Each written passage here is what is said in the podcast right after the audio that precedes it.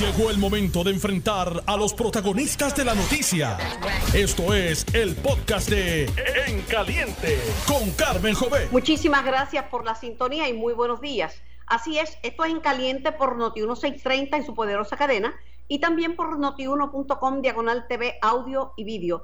Eh, me puede escuchar en la zona metropolitana en la banda FM eh, 94.3 FM. O sea que estamos para llegar con nuestros mensajes y con nuestras entrevistas a Puerto Rico y al mundo a través de la Internet. Bueno, la temporada de huracanes como los Reyes Magos. Todos los años tenemos una, todos los años vienen, ¿verdad? A veces vienen cargados de regalos, a veces no traen mucho, pues a veces la temporada viene bien activa y a veces viene más tranquila. Esta es una temporada activa. Se han roto unos cuantos récords, como me explicaba ayer el Servicio Nacional de Meteorología, de empezar temprano, las ondas tropicales, eh, los diferentes fenómenos que pueden llegar a convertirse en tormenta tropical o en huracán. Estamos en ese momento. Hoy vamos a hablar sobre los preparativos porque independientemente de si viene o no, hay que estar preparados. Hay que prepararse siempre, con o sin huracán, porque hay que prepararse para lo peor esperando que ocurra lo mejor. Tengo al administrador de vivienda pública, William Rodríguez, en línea telefónica. Buenos días, William. Buenos días, Carmen. Gracias por la oportunidad.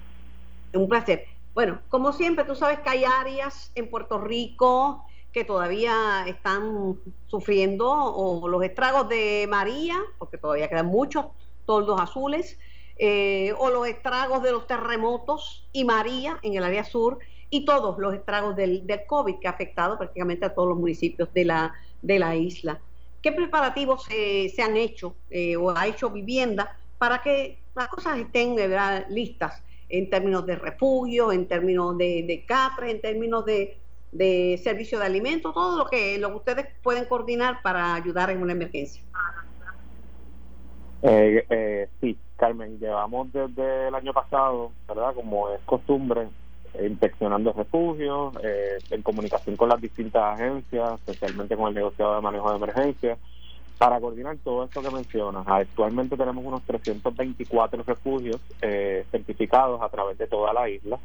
Eh, hemos ajustado nuestras políticas eh, de administración de refugios para atender el tema del COVID, ¿verdad? Y, cómo podemos evitar la propagación del COVID dentro de los refugios. Para ello, contamos con equipo de protección personal en nuestros refugios. Ahora mismo tenemos disponibles para los refugiados 130 mil mascarillas eh, de tela, eh, 26 mil mascarillas KN95, 8 mil 140 face shields y también tenemos eh, ropa especializada para los administradores de refugio, las personas que trabajen con algún posible contagiado que haya que entonces trasladar a, a un centro verdad de salud. Eh, igualmente vamos a contar con termómetros para tomar la temperatura en el, en el refugio antes de la entrada y durante verdad la estadía de las personas que esperemos que, esperemos que no sea así pero vamos a estar entonces preparados para ello. Igualmente el departamento de educación nos ha informado verdad que tiene eh, suficientes alimentos para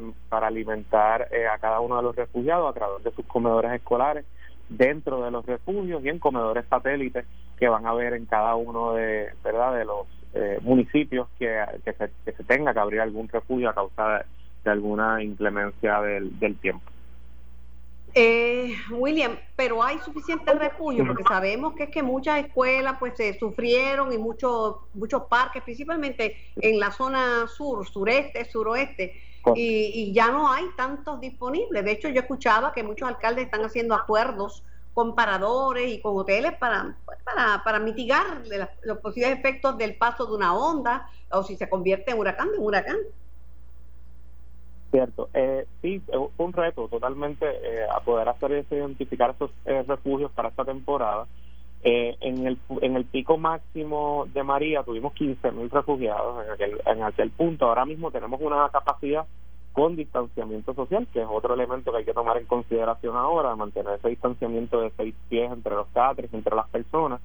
Y ahora mismo tenemos una capacidad con distanciamiento de 41.276 y, y, y tenemos refugios en todo Puerto Rico, en cada uno de los municipios. ¿Qué áreas tienen, en qué áreas tienes deficiencia? ¿Qué área todavía te falta por afinar y, y por este y, por mejorar? Pues mira, históricamente los refugios pues no, no contaban con plantas eléctricas y cisternas. Eh, hemos estado en un proceso agresivo para la instalación de estas eh, plantas y estas cisternas en cada uno de los refugios. Eh, sería eh, sería la primera vez, ¿verdad? Eh, ahora mismo el Departamento de Educación está en un proceso de compra de eh, plantas eléctricas y cisternas para todos los refugios, o sea que sería la primera vez que está, estaremos en un 100%, ahora mismo no estamos en, en un 100%, pero aspiramos a eso y históricamente sería la primera vez. Y tengo que decirle que estamos en mejor posición de lo que estuvimos durante el huracán María en cuanto a ese particular pero todavía tenemos que continuar ese proceso de compra para que esperemos que entonces este año esas escuelas y esos centros de refugios puedan estar en un 100% habilitados con su cisterna y su planta eh, generadora. Definitivamente tenemos que aprender las lecciones que nos dejó María. María fue una escuela, este William. María fue una escuela. Correcto. Y el, el problema de María, aparte de, del daño a Puerto Rico y fue, fue el problema de quedarnos sin energía eléctrica, que la gente se volvió como desesperada, que empezaron a morir personas que necesitaban de, que estaban pegadas a aparatos eléctricos. Eh, la luz fue un problema súper serio, la ausencia de luz. La ausencia de electricidad. Eso fue, el, peor, el peor de los males en ese momento, definitivamente, que tuvimos que trabajar con eso. Y las, y las comunicaciones también, nosotros hemos eh, previsto y, obviamente en cada coordinador de zona va a tener su teléfono satelital para no perder esa comunicación inmediata eh, con los refugios también. Eh, Estamos previendo eso. Igualmente, por primera vez estamos en acuerdos con, con AMSCA para que AMSCA esté desde el día uno con nosotros, porque el refugio pues no solamente es un sitio para preservar la vida, eso es lo primero, ¿verdad? Los refugios que tenemos es para preservar vida, pero también sabemos que dentro de ellos pues se, ¿verdad? pasan distintas cosas de índole social y vamos a tener la gente de AMSA con nosotros desde el día uno dándonos apoyo en el aspecto psicosocial que es tan importante, especialmente en esta época eh, que enfrentamos múltiples eh, emergencias eh, para, para atender en un mismo refugio. Así que vamos a... William, para, para finalizar, te pregunto, buena, ¿ha sido buena y efectiva la comunicación con los alcaldes? Ha habido mucha comunicación, ellos nos han expresado eh, distintas situaciones y preocupaciones que tienen en cuanto a, a necesidades de refugios adicionales o muchos de ellos quieren en las escuelas que están en desuso, nos han hecho esas solicitudes de las escuelas en desuso, las hemos canalizado igualmente a, a, manejo de emergencia, a Nino le han hecho ese mismo acercamiento y se están trabajando especialmente con los municipios del sur y otros municipios que han hecho esa solicitud. Eso se está trabajando eh, a través de verdad las autoridades competentes, pero sí hemos mantenido comunicación, tan reciente como hace dos semanas tuvimos un conversatorio con todos los alcaldes eh, que verdad se citaron a todos los alcaldes, llegaron muchos de ellos y allí pues tuvimos una, la oportunidad de escuchar sus preocupaciones eh, y de poder canalizar sus solicitudes. William Rodríguez, administrador de vivienda pública, gracias por la información, gracias por comunicarse con Noti 1630 y siempre estamos a las órdenes. Muchas gracias, Carmen. Igualmente. Tengo, hablando de alcaldes, al uno que ha vivido todo. Eh, huracán, eh, terremoto, eh, COVID, todo. El alcalde de Guánica, Santos Seda. Buenos, buenos días, Santos.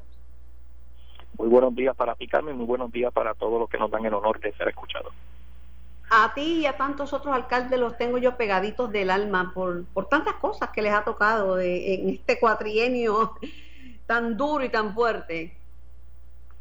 Definitivamente ha sido extremadamente fuerte y Carmen, quiero agradecerte a ti públicamente siempre has establecido esa comunicación, no tan solo a través de este medio, sino también eh, tus llamadas preocupadas por la situación de nuestro pueblo. Te agradezco siempre de todo corazón. Bueno, es lo menos que uno puede hacer, ponerse a la disposición, porque todo el mundo, a mí me molesta cuando dicen que todos estamos en el mismo bote estamos en el mismo mar, no en el mismo bote, porque la verdad que hay unos que están en lancha, otros que están en yola, otros que están con un salvavidas bendito eh, tratando de sobrevivir y otros que van en yate, o sea, no es lo mismo. Acá, por ejemplo, yo, dentro de todas las circunstancias, estoy mejor que los que están muchos de mis hermanos del sur, por eso es que te llamo y me pongo a la disposición tuya y de otros. No estamos en el mismo bote, estamos en el mismo mar, pero no en el mismo bote. No y, y, no estamos en el mismo bote estoy totalmente de acuerdo contigo y sobre todo nosotros aquí en el área sur el escenario es uno tétrico. Yo solamente lo que quiero dejar en la conciencia de cada uno de los que nos están escuchando es que si es difícil enfrentar un huracán imagínese tener que enfrentar un huracán y que en medio del huracán te estés protegiendo dentro de tu casa y tiembre o venga un movimiento telúrico de cinco más. O sea son situaciones extremadamente difíciles las que día a día estamos viviendo en el sur, donde por eso es que reclamamos los recursos, por eso es que necesitamos los recursos y por eso es que día a día estamos buscando cómo resolverlos, porque como dijiste al principio de esta disertación, no salimos de una para entrar en otra. Y a esto pues hay que sumarle que estamos viviendo la, el peor momento del COVID-19. Pero aún así yo estoy eh, agradecida y firme de esta oportunidad. Yo he visto esto como una escuela de enseñanza moral. Para mí esto ha sido un aprendizaje enorme. He aprendido lo que yo ni me imaginaba, Santos, que iba a aprender. Cosas tecnológicas, a estar tranquila, a estar en mi hogar eh, y no tener que salir a buscar, a no comprar nada, a no necesitar eh, ni zapatos, ni zapatos. La mayoría del tiempo lo paso descalza en mi casa haciendo las cosas. Y he aprendido a tener eh, compasión, más compasión y a ponerme, siempre llamar, no para quejarme, para llamar, oye Santo, ¿en qué te puedo ayudar? Oye Javier Hernández, ¿en qué te puedo ayudar? Oye, eh, a, los alcaldes, Paturin, al que sea, a ¿en qué puedo dar la mano? ¿Qué te hace falta? ¿Qué necesidades tienes hoy, eh, Santos? Hoy, aparte de otras muchas necesidades, lo más apremiante, en este momento estamos trabajando con la situación de los refugios eh, hasta hace tres semanas atrás, cuando ocurrió aquel sismo de 5, de magnitud 5, ya nosotros teníamos certificada la escuela María Luisa Manduber como refugio principal, teníamos como alternativa B, por cuestión de financiamiento, teníamos Mariano Tito Rodríguez, teníamos la opción C en cuanto a uno de nuestros centros comunales. Lamentablemente, bajo ese sismo de la escuela María Luisa Manduber se inhabilitó también. Bajo la evaluación que hizo el Departamento de, de Educación, sufrió daños acompañado de las gestantes seis escuelas, lo cual nos deja a nosotros sin ninguna escuela en Guanica. A eso se le añadió que el Coliseo Mariano Tito Rodríguez, que era nuestra opción B en cuanto a refugio, lamentablemente también sufrió daños, los cuales hoy está bajo evaluación día a día porque existe la posibilidad de que haya que demolerlo. O sea, es una situación extremadamente difícil. ¿Qué paso dimos? Pues mira, eh, inmediatamente nos comunicamos con el señor Nino Correa, quien agradezco, nos envió personal de manejo de emergencias estatal junto a personal de manejo de emergencia municipal, que precisamente hoy están trabajando arduamente todos estos empleados, habilitando, tratando de eh, poniendo en condiciones la antigua escuela Franklin Delano Roosevelt, una estructura que gracias a Dios de las escuelas que estaban cerradas fue la única que no recibió daño y allí pues se están preparando dos grandes salones los cuales pues esperamos que ya durante la tarde de hoy, el día de mañana estemos listos. El señor Nino Correa se comprometió en proveernos una planta eléctrica, la cual nos hemos mantenido en comunicación, la instalación de una cisterna y precisamente hoy tengo también personal de Prisco aquí en Guánica, donde vamos a estar evaluando y le voy a estar solicitando que evaluemos una estructura de Prisco que está aquí vacía, que no la tiene nadie, para que entonces se le traspase el municipio y ver esa alternativa para un refugio y que nuestra gente en Guánica pues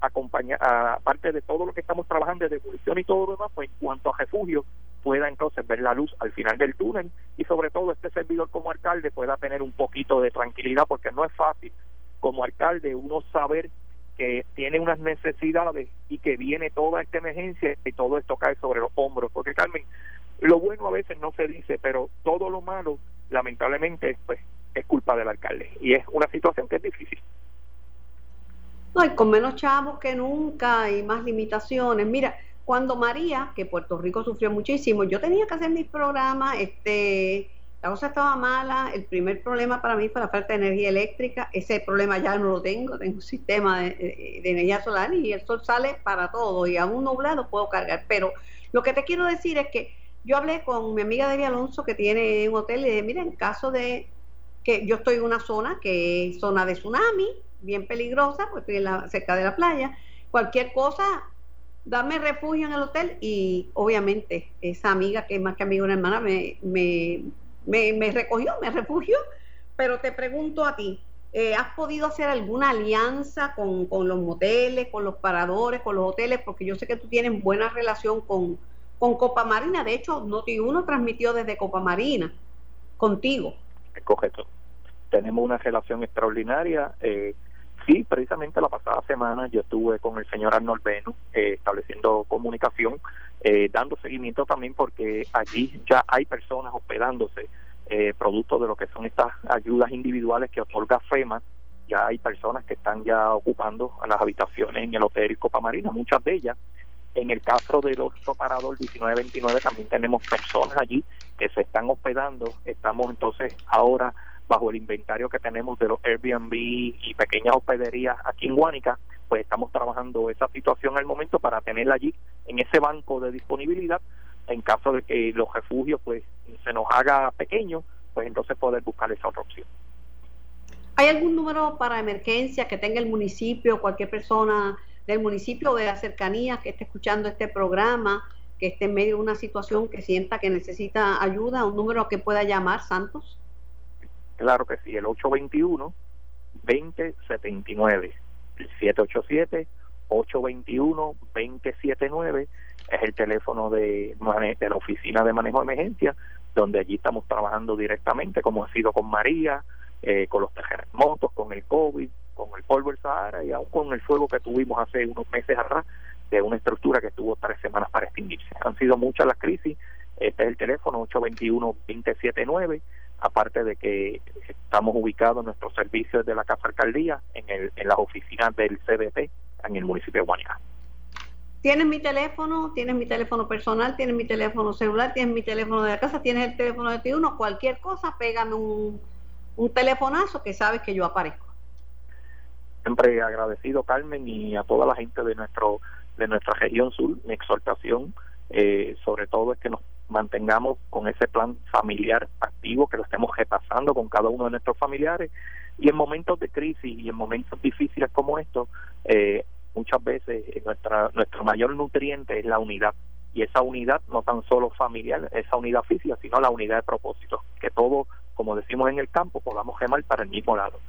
Que Dios bendiga. Definitivamente. y que no pongan en peligro a ningún rescatista ni a ninguno de los eh, respondedores de, de, emergencia, porque hay gente que rehúsa abandonar su propiedad aun cuando está en peligro. Yo cuando dijeron, mira, puede haber una situación que puede pues, poner en peligro tu vida, salir salí a buscar refugio, no me quedé en mi casa. Ah, no pasó nada. Ay, si hubiera pasado. No, no. Y hay gente que pone en peligro a otros, a otros trabajadores cuando rehúsa salir de su casa. Así que vamos a obedecer, vamos a obedecer las instrucciones y vamos a, a tratarse de la cosa de forma civilizada. Santo Seda, alcalde de Guánica, gracias. Siempre a las órdenes. Gracias, Carmen. Estás escuchando el podcast de En Caliente con Carmen Jovet de Noti 1630. Tengo a la secretaria del DACO en línea telefónica. Buenos días, eh, secretaria. buenos días, Carmen, y buenos días a todos los que nos escuchan. Bueno, yo supongo que ya los planes están en vigor, eh, tanto los planes para la compra sin IBU, ¿verdad? Pero ahora lo que me preocupa son los reglamentos que se activan cuando hay una emergencia, ¿verdad? De que nadie se pase de ganso y quiera vender a, sobreprecio, cambiarle los precios a artículos de primera necesidad. Eso es así, Carmen. Les recuerdo a, a los consumidores que las órdenes de congelación del departamento están vigentes, están congelados los artículos de primera necesidad. Cualquier situación que confronten a través de nuestra página www.daco.pr.gov puede enviarnos confidencias a través de Facebook y Twitter, DACO a tu favor. Nuestros inspectores, Carmen, salen todos los días a fiscalizar el cumplimiento con estas órdenes. Ya hemos realizado cinco mil, cerca de cinco mil cien visitas en todo el comercio eh, y se han dado 298 multas, así que es importante que los consumidores sigan apoyándonos y enviándonos las confidencias porque son efectivas. Nuestros inspectores van y verifican si no hay si no están cumpliendo, se multa el comercio. ¿A qué número uno puede llamar para dar una confidencia y para denunciar a alguien que esté fallando, fallándole a, Puerto Rico, fallándose a sí mismo y fallándole a los demás, ¿verdad? Violando violando unas órdenes. ¿A qué, a dónde uno puede llamar, eh, eh, secretario? Pueden llamar al 787-722-7555 y a través de las redes tenemos personal atendiendo todas esas confidencias y todos los días en el plan de trabajo de visita de los inspectores incluimos esas confidencias para que nuestros inspectores verifiquen la información, ¿verdad? Y se aseguren del cumplimiento que para proteger al consumidor. Bueno, es importante eh, que la gente sepa, ¿verdad? Y que los comerciantes sepan que se pueden, que no son dos centavos, que las multas son, son serias y que es por cada infracción, no es una multa global. No, es por, por cada artículo que encontremos. Si en una orden de congelación, Carmen, la multa es de 10 mil dólares. Eh, te, digo que este fin de semana estuvimos en un operativo en conjunto eh, con otras agencias como Hacienda, Energía Eléctrica, eh, Bombero, la Policía, y en esos operativos, cuando encontramos violaciones también a los reglamentos pues las multas fluctúan de 400 a 1000 dólares. Son multas significativas y realmente el fin, Carmen, no es dar la multa, es asegurarnos, ¿verdad?, de que se defienda al consumidor y que los precios no suban, que están congelados y que haya cumplimiento, pero ciertamente cuando encontramos que han violado la orden, eh, eh, le tenemos que dar la multa. ¿Cómo no? Secretaria, siempre a sus órdenes, ¿sabe? Para lo que necesite. Bien siempre a la orden, Carmen, te lo agradezco mucho y cuídese mucho, que tengan lindo día. Igualmente. Bueno, tengo al compueblano amigo, veterano, legislador y analista, Eudaldo Baigalip. Buenos días, Eudaldo. Saludos, Carmen. Un abrazo. Te llamo eh, porque pues todo el mundo tiene como que opiniones encontradas sobre el FEI pero tú nunca, tú, me puedes dar tu opinión, este, la más, eh, la más auténtica y, neutral que me puedas dar, porque mira, la gobernadora no quiere hablar del FEI, quiere hablar de la tormenta y del COVID. Magnífico, pero no le puede poner una agenda a los periodistas de lo que le vamos a preguntar que no quiere hablar de COI. ¿Desde cuándo los líderes políticos le dicen a uno lo que uno tiene que preguntar? Y así esto fuera así, van a querer hablar de su campaña, van a querer hablar de, los de los días feriados, van a querer hablar de lo bien que lo han hecho, pero así no que no se hace periodismo. Tú estuviste mucho tiempo en la legislatura. Yo no recuerdo un día que tú me dijeras a mí que te podía preguntar de algo o de eso no me preguntes. No lo recuerdo, Eudaldo. Mira, la institución del FEI que de hecho es una copia a una que existió en Estados Unidos muy efectivamente, aunque ya no lo hay, es importantísima para el proceso público y constitucional. Dicho sea de paso, el que estableció en Estados Unidos, viene aquí, estuvo en Puerto Rico, que era el difunto Samuel Dash, a quien, con quien tuve la oportunidad de reunirme en muchas, en muchas ocasiones, y él fue el que ayudó al diseño del FEI que tenemos aquí, junto con Miguel Hernández Agosto. Sí, así fue. Y de hecho ha sufrido muchas enmiendas de ella, acá la vasta mayoría de ellas muy buenas. Pero la importancia que tiene el FEI es que tú le quitas a los secretarios de justicia el poder de enjuiciar una serie de personas que están envueltas profundamente en la política y gobierno a la misma vez. Siempre hay la sospecha que por ser un secretario de justicia nombrado por el gobernador y confirmado por, por el Senado de Puerto Rico, eh, tiene en alguna forma un interés político partidista por el partido en el cual él militó y lo nombraron. Así que el FEI lo que hace es sacarlo de allí, llevarlo ante un panel de una serie de personas que como requisito básico tienen que haber sido jueces. Y allí también hay otro grupo de fiscales que también como requisito básico tienen no solamente que haber sido fiscales, sino haber tenido una experiencia. propósito, ya que mencionas jueces, pues dos jueces se han mencionado en esto. El nominado de la gobernadora para el FEI, que dijo yo no voy a ir por encima de la Cámara de Representantes, soy un hombre de ley y orden, y si la Cámara me colgó yo no voy a, ir al FEI. Y el otro, el juez Rubén Vélez, que fue el que firmó la orden junto con Nidia Cotovive, eh, le pidieron a la gobernadora unas certificaciones, ¿verdad? De las evidencias, evidencias, pero no, mira que yo creo que yo vi una que entregar la foto con eh, la fuente, la fecha, etcétera.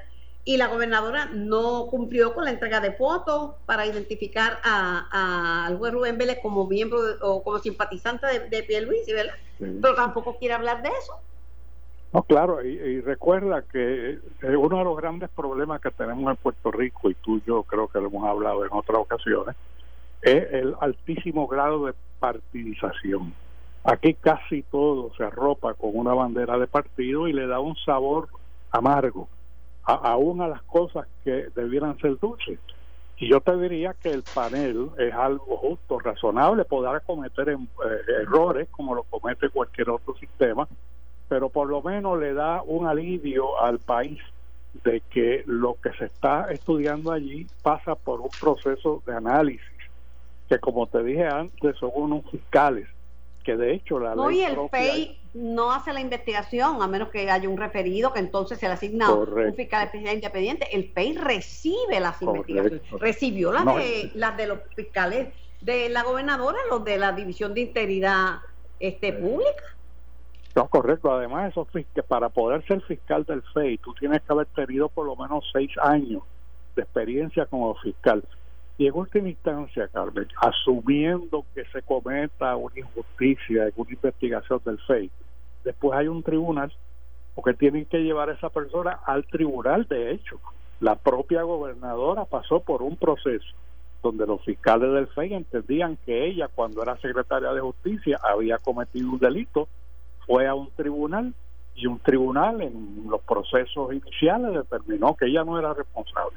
Así que hay muchas garantías para una investigación de índole penal a un funcionario público. Eh, pero lo que ha ocurrido en este momento y que tú estabas comentando ahorita muy bien, es el efecto de una primaria que está por ocurrir. Y en Puerto Rico los candidatos cuando están en juego sus candidaturas hacen mano de prácticamente cualquier subterfugio triquiñuela y esto va a todos los partidos políticos. No estoy refiriendo exclusivamente al PNP para lograr la candidatura y eso es lo que ha estado ocurriendo en el discurso político en estos días en relación con el FEI. la, la gobernadora piensa que ella es más criticada y un poco se victimiza porque dice que todo es que todo es contra ella, pero pero Eudaldo, en todos esos años de la vida pública y en todas las décadas que llevo en esto, siempre a mayor poder y responsabilidad, mayor tiene que ser la fiscalización. Y el gobernante tiene el mayor poder. Siempre ha sido así. No, y todos pasamos por eso. Cuando yo estaba, imagínate, cuando yo era comisionado electoral, y estamos hablando hace un montón de tiempo, que hubo la elección, te acordarás, porque tú lo cubriste, de Héctor Luis Congranados que aquello fue una situación sumamente, eh, sumamente controversial. A mí me fueron, yo tuve que estar bajo protección policíaca por varias semanas. Yo lo recuerdo, yo, te entrevisté sobre esos particulares. Me, acuerdo como si fuera hoy. Lo que alegaban que yo me había robado las elecciones. entonces, eh, ¿Y ¿en qué una situación, te las metiste? fue una situación bien incómoda. O sea que todos los que entramos a la política y en alguna forma dentro de la política asumimos unas posturas eh, incómodas para la sociedad o adquirimos una presencia eh, difícil, estamos objeto a que a una fiscalización porque en nuestro sistema de gobierno, Carmen, y tú has participado de esto enormemente y lo desplegaste mayormente en la época del Cerro Maravilla, la importancia de la prensa en nuestro sistema de gobierno es vital. Los grandes descubrimientos, las grandes injusticias, los grandes conflictos escondidos, quien los descubre en última instancia son los periodistas de buena fe. Así que no creo que... Dicho sea de paso, Luis Muñoz Marín decía, y es una frase lapidaria, que el gobierno no puede mejorar la prensa, pero la prensa sí puede mejorar el gobierno, que cada cual tiene su función, ¿verdad? Eh, no es que tampoco uno le vaya a inventar cosas a, nadie, ¿verdad? Porque todo se supone que uno tenga y uno verifique los datos y lo que está y, y separe de lo que es una opinión de uno de a lo que es un, es un dato. Pero no pueden, no pueden darnos la agenda de lo que vamos a preguntar y de lo que no vamos a preguntar. Ese, ese es el colmo de los colmos. Mira, ahí ha habido una situación que es triste porque tiene que ver con momentos doloroso en la vida de los puertorriqueños. Y hemos tenido unos cuantos, no únicamente María, es los temblores, es el COVID, o sea, son muchas cosas que esto ha sido terrible para Puerto Rico.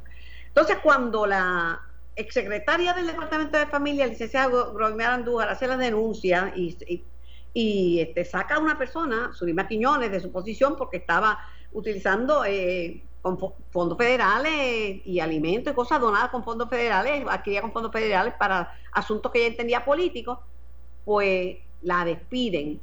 Sin embargo, el abogado de la que, que es despedir una persona, tomar represalias contra una persona por dar una denuncia.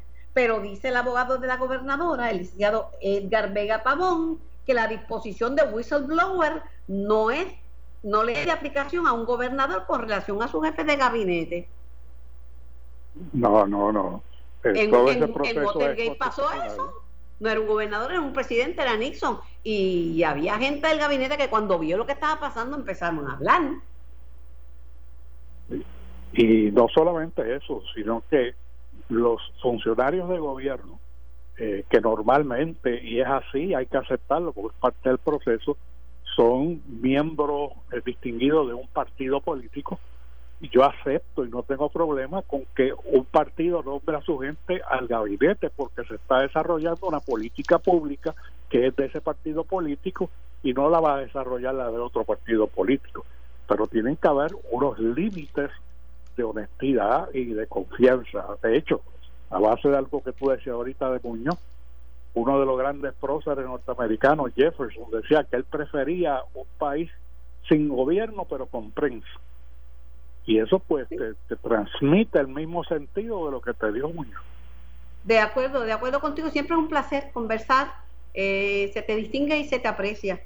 Igual a ti, a tu esposa y a tus hijos un también. Abrazo. un abrazo grande. No ha lugar a la desestimación solicitada por la gobernadora. Esa es la contestación del PEI que dice que no se detectaron defectos que validen la petición de la gobernadora Wanda Vázquez y lamentaron los ataques a miembros del panel. Esto fue el podcast de En Caliente con Carmen Jovet de Noti1630. Dale play a tu podcast favorito a través de Apple Podcasts, Spotify, Google Podcasts, Stitcher y notiuno.com.